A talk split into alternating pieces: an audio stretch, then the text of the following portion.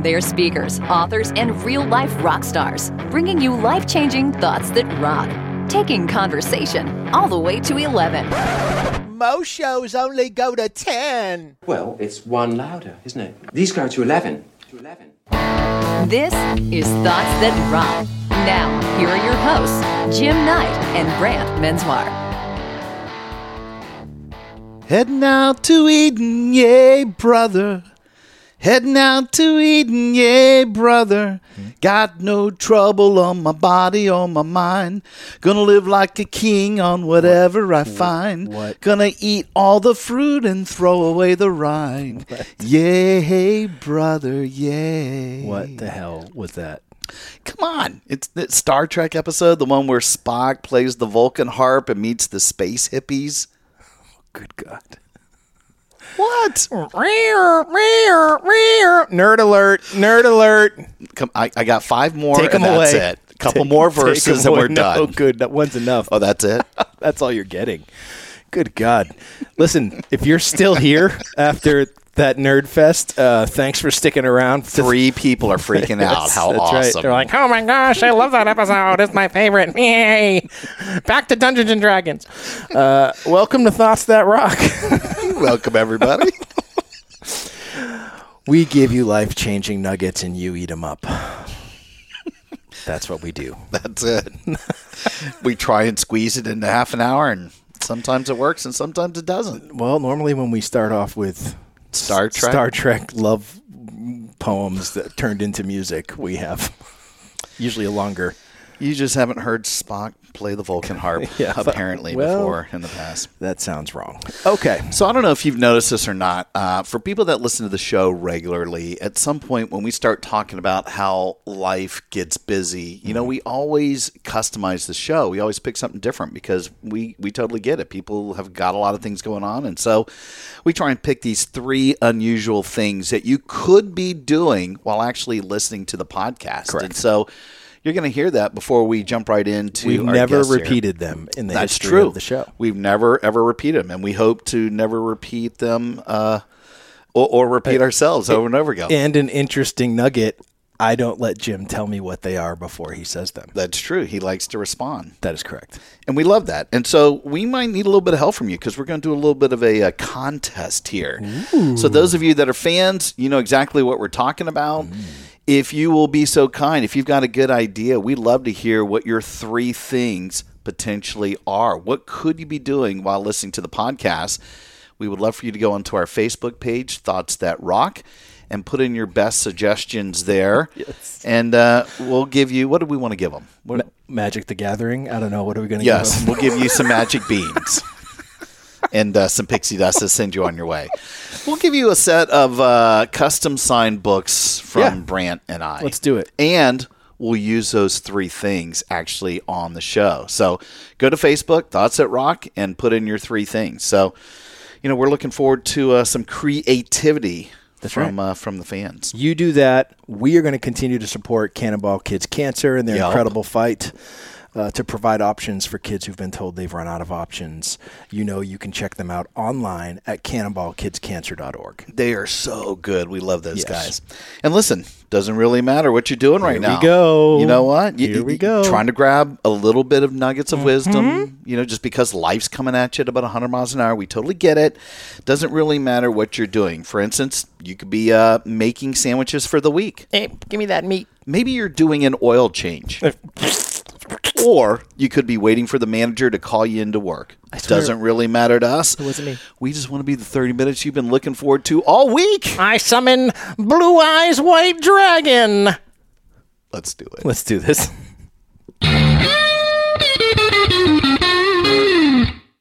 Our guest today is a great friend. He is one of the most in demand speakers on the planet, a best selling author, uh, entrepreneur, investor, award winning creative director, comedian. I mean, this guy has got a resume that would make you blush. Um, we want to welcome, welcome our friend Ron Tite. Ron, welcome to Thoughts That Rock. gentlemen, rocker thought thoughters, rocker thoughters, rinker thinkers, rollers, strollers, Thanks for having me. All of the above. All of it. He's one of our favorite, one of our favorite Canadians. Uh, you know, listen, we're going to have Ron's full bio in the show notes because it could be a show in and of itself. Uh, just his career has been a- amazing. Uh, an award-winning uh, writer, advertising creative director. Uh, he is the founder of Church and State, which is formerly uh, the Tite Group. Um, just the, the the work that he's done with brands like Evian and Fidelity and Hershey and Kraft and Microsoft and Intel. It's just it's insane the the resume that he has. He's written children's books, comedy books, plays, uh, uh, a hit television show called Monkey Toast. Uh, but really, his his latest and greatest achievement is his brand new book out called Think, Do, Say: How to Seize Attention and Build Trust in a Busy, Busy World. Um, I got my copy. Uh, Jim just got his copy, and uh, we have to tell you, man, this is such an amazing book, such an amazing accomplishment uh, on on your part. Just thank you for putting this out there and uh, and, allowing people like us to benefit from your genius. So thank you so much for that. Oh, thanks. That's very kind of you. That's very nice. It was, it was really, really. It, I really enjoyed writing it, uh, and really hated promoting it. Which But I have to, t- I have to, I have to share one thing before we get into it. Yeah. Because on one of your previous episodes, you guys mentioned that um, that sometimes people will ask if you're in a band together. Yes. like, like when you to restaurants and stuff. Yes. Okay, so my uh, my um, and Ju- Jim, you'll probably appreciate this maybe a bit more given your uh, your legacy. Um, but the best customer service line I've ever heard from a waiter in a restaurant. I was in a smaller restaurant in Queen West in Toronto, and Queen West is like a really trendy, like you know, kind of gritty, you know, really cool kind of part of town. And this family was in the restaurant, and the family just did not did not look like they belonged in that restaurant in that neighborhood. The dad had the, the you know the, the the khaki walking shorts with the Tilley hat and the socks and the sandals, and the the teen the kids were these two uncomfortable, you know, in the in the peak of puberty teens. It was just this whole family from the suburbs into this gritty part of town, and you know uh, they were waiting for their food and waiting for their food and waiting for their food, and the dad just gets up and goes, "This is ridiculous. We are leaving. This is the worst service." And as he's leaving, he comes face to face with their waiter, and he just goes, "You should be ashamed of yourself. This is the worst service I've ever experienced in a restaurant. We're leaving." And the waiter just looks at him and goes, "Dude, I'm in a band."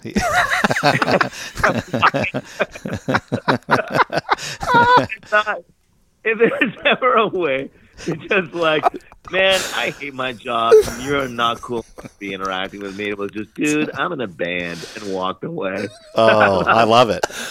I could have used that line back in the day. if that's not a T-shirt waiting to happen right now, the answer to every oh my god! It's the Mark Wahlberg in uh, in Rockstar. You know, when he, he's working on his on the copy machine, and his boss walks over, and goes, "Do you have eyeliner on?" Same thing. He goes, uh, "I'm in a band." that should be the line for everything, just to diffuse whatever situation's going on. I love it. Yes. yes. So, Number two, uh, a customer best customer service complaint was um, uh, from uh, Tom Segura. Was a great bit on you know there being a, a baby in a movie theater, and he goes out to the lobby and says to the manager, "Hey, there's a baby being a baby in the theater," and the manager just goes, "Some people suck," and walked away. That is definitely going on a thought, T-shirt. Thought that has got me through so many stressful moments in airports, and where you're like, "Why are these people?" And you just go, "Oh, right, some people suck, and this is one of them." And if you're the one who sucks, you could just use "I'm in a band." it's right. So like, That's you right. could use both of those in almost any situation. Tom Segura is going to Yeah, be totally. at the local at the local theater um, on Friday. Uh, it's so For real? he is. Yeah. Oh, that's Yeah, hilarious. He's hysterical. Oh, amazing! love him. Wicked. Well, Ron, Not to derail things. No, no, it's- it's no. awesome. You know how we do things here. It's a little bit different. We like to jump right to the incredible piece of advice you're going to share with the listeners. So the floor is yours. What is your thought that rocks? Thoughts that rock. my thought that rocks is uh, something that I learned from my first boss in advertising, Tom Blackmore. And the line is, I'd rather come in last than in second. Okay. Now you got to explain it because because I think I have an idea, but I'm not sure if I'm correct. So where where does that come from? What does that mean? So, given the environment that that I operate in, and typically, how do we get brands to connect to consumers? And the the the original uh, or the origin of that thought was around how agencies pitch their services. And the thinking is, if you come last, it's because you've totally missed the mark. And by totally missing the mark, you have gone outside of the normal expectations. That you have done something, you took a risk you uh, you know did the unconventional you didn't follow logic you mm-hmm. completely did something unexpected and it was off the mark now if you came in second it's probably because you did the same old same old you told them exactly what they wanted to hear you uh, you know you followed the playbook you sounded pretty similar to pretty much everybody else pitching you were just lacking something. hmm, I don't really know. And so I think it is often better to like look like step outside logic, step outside the expected and do something that actually is going to deliver value because that often is the stuff that really makes a difference in business. It is the stuff that really makes a difference in pitching. Is the stuff that really makes a difference um, in building a business. That look, if you want to really add value and add significant value, it's going to take you doing the unexpected. Hmm. And if you just do what everybody else in the category is doing, but changing the fonts and changing the colors, you're going to grow 1%, 2% a year, and you'll yep. keep your job. Come on, we got to be better than that. Take some risks, step outside, add and you know significant value, and that requires some risk. Now, uh, so I'm dying to know as a as I mean, so Ron's got an incredible history of being a very successful comedian, sort of before he he rolled into the creative uh, space of advertising. Mm-hmm. Is this the approach that you took with your comedy as well? Is to sort of go way outside the box? Because I would imagine there's got to be some legendary bomb stories if if you're trying to go this far out of what was maybe popular at the moment. But I think that that's what we find, right? Is some of the most genius uh, comedians are those that are taking that path less traveled. That is just it's either going to hit and hit so hard that it's amazing, or people are going to go, "What the hell was that?" Right?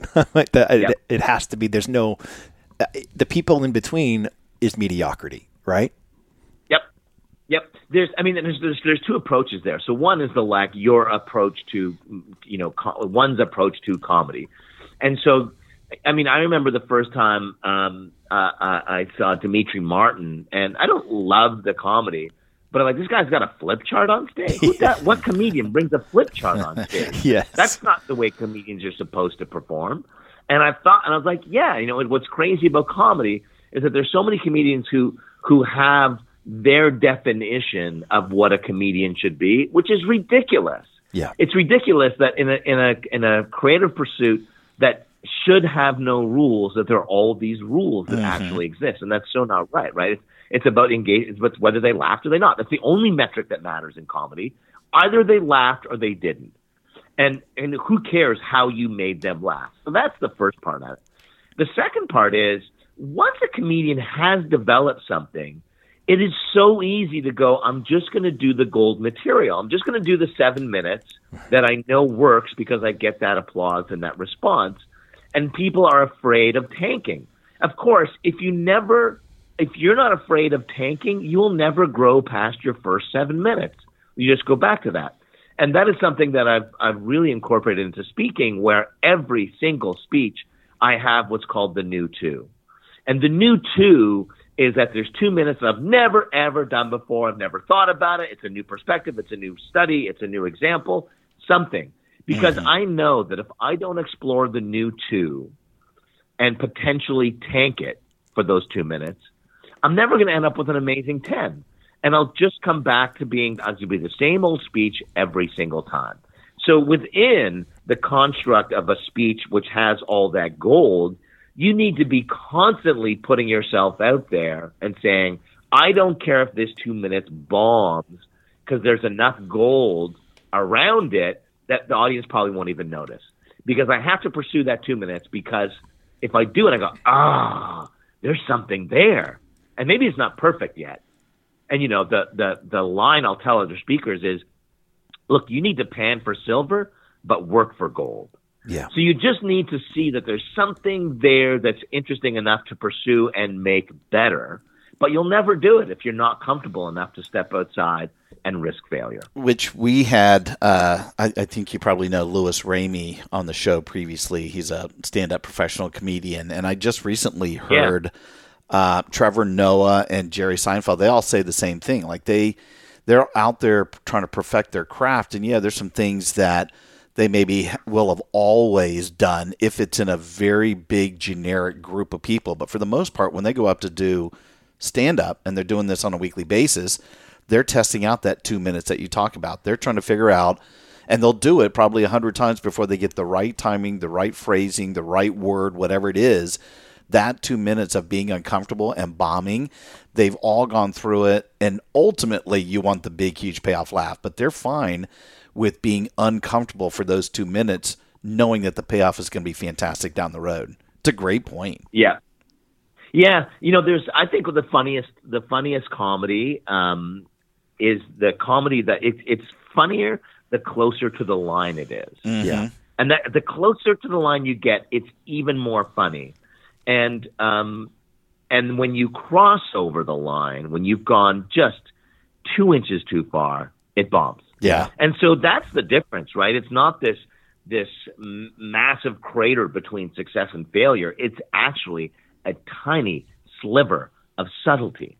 Yeah. And so you have to continually push yourself to get closer to the line. Now, in speaking, um, the the closer you get to saying something that really makes people stop and think, and so the line isn't about inappropriate humor, but the line is where you cross over. You go, you know, if you say something like, "Well, you should be fired for doing that," well, that crosses the line into something that's inappropriate for a speaker to say. Sure. But if you bump up as close to that, that's what silences a room and makes people think, "Oh shit, yeah. he's right." Yeah. It's, that's really powerful. It is, and and it's like I look at sort of this new breed of comedian that are doing sort of what you are suggesting. You know, you, I go back as a kid and I remember watching, you know, Don Rickles tearing people apart on the on the Dean roasts and stuff, and and or Rodney Dangerfield sort of hitting you with the one-liners, and that sort of is what that era of comedy looked like. But but we fast forward to today, and I look at, you know, people like Bo Burnham who I, honestly, the, the the last special I saw of his of of him sort of doing the whole Kanye little piece at the end of part music, part creating a song, but he's basically bearing his soul in a very uncomfortable way, um, but an entertaining way that people I felt like people weren't understanding that he was I mean he was laying some really heavy stuff out there and and sort of poking fun at it at the same time. But like, there was a part of me that that my heart sunk uh, as I'm watching it, but I was so compelled that I couldn't look away uh, because he was sort of bearing his soul in in a way that isn't traditional comedy, right? Yeah, he. I mean, um, there's a there is a new era of comedy, and certainly Bo Burnham is at the uh, certainly, if not at the forefront, he is um, uh, has was in the past certainly pushed that forward. You know, the the lines I love from that bit in the special is when he addresses when talks about the audience and says, "Part of me loves you, part of me hates you, Yeah. part of me needs you, part of me fears you." Yeah.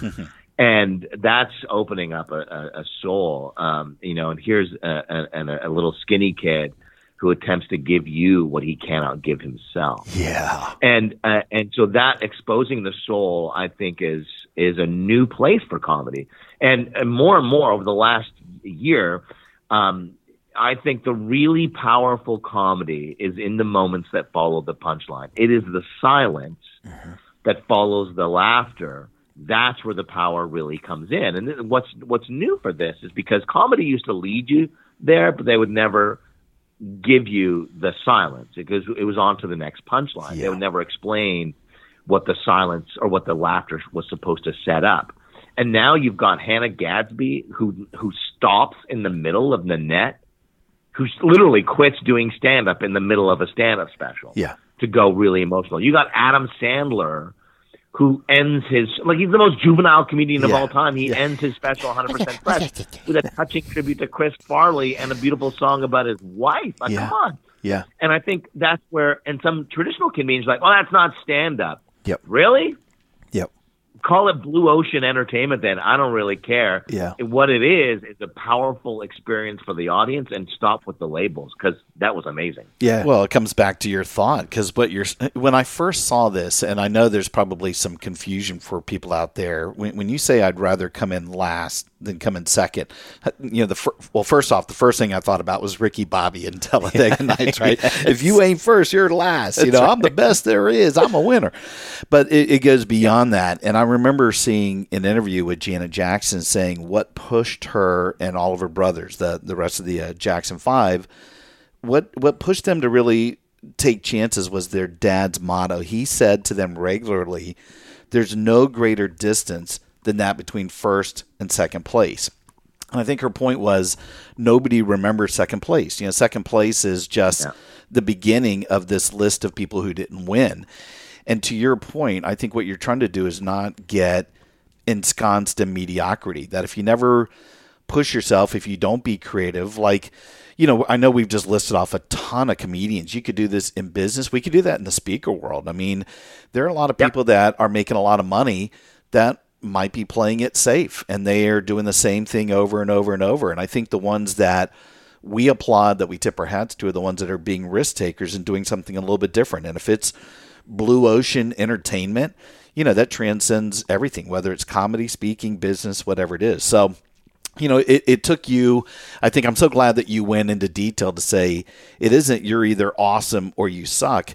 It, you know, it, it really is about you, it sometimes is better to come in at the very bottom and just know you have a pathway. You've got maybe it's a long and winding road, but you can ultimately make yourself so much better. But you got to take risk, right?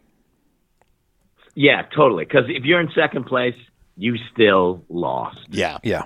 and so and you lost because maybe you didn't take a risk. If you if you're last place, it's usually because you definitely took the risk and you crossed over the line.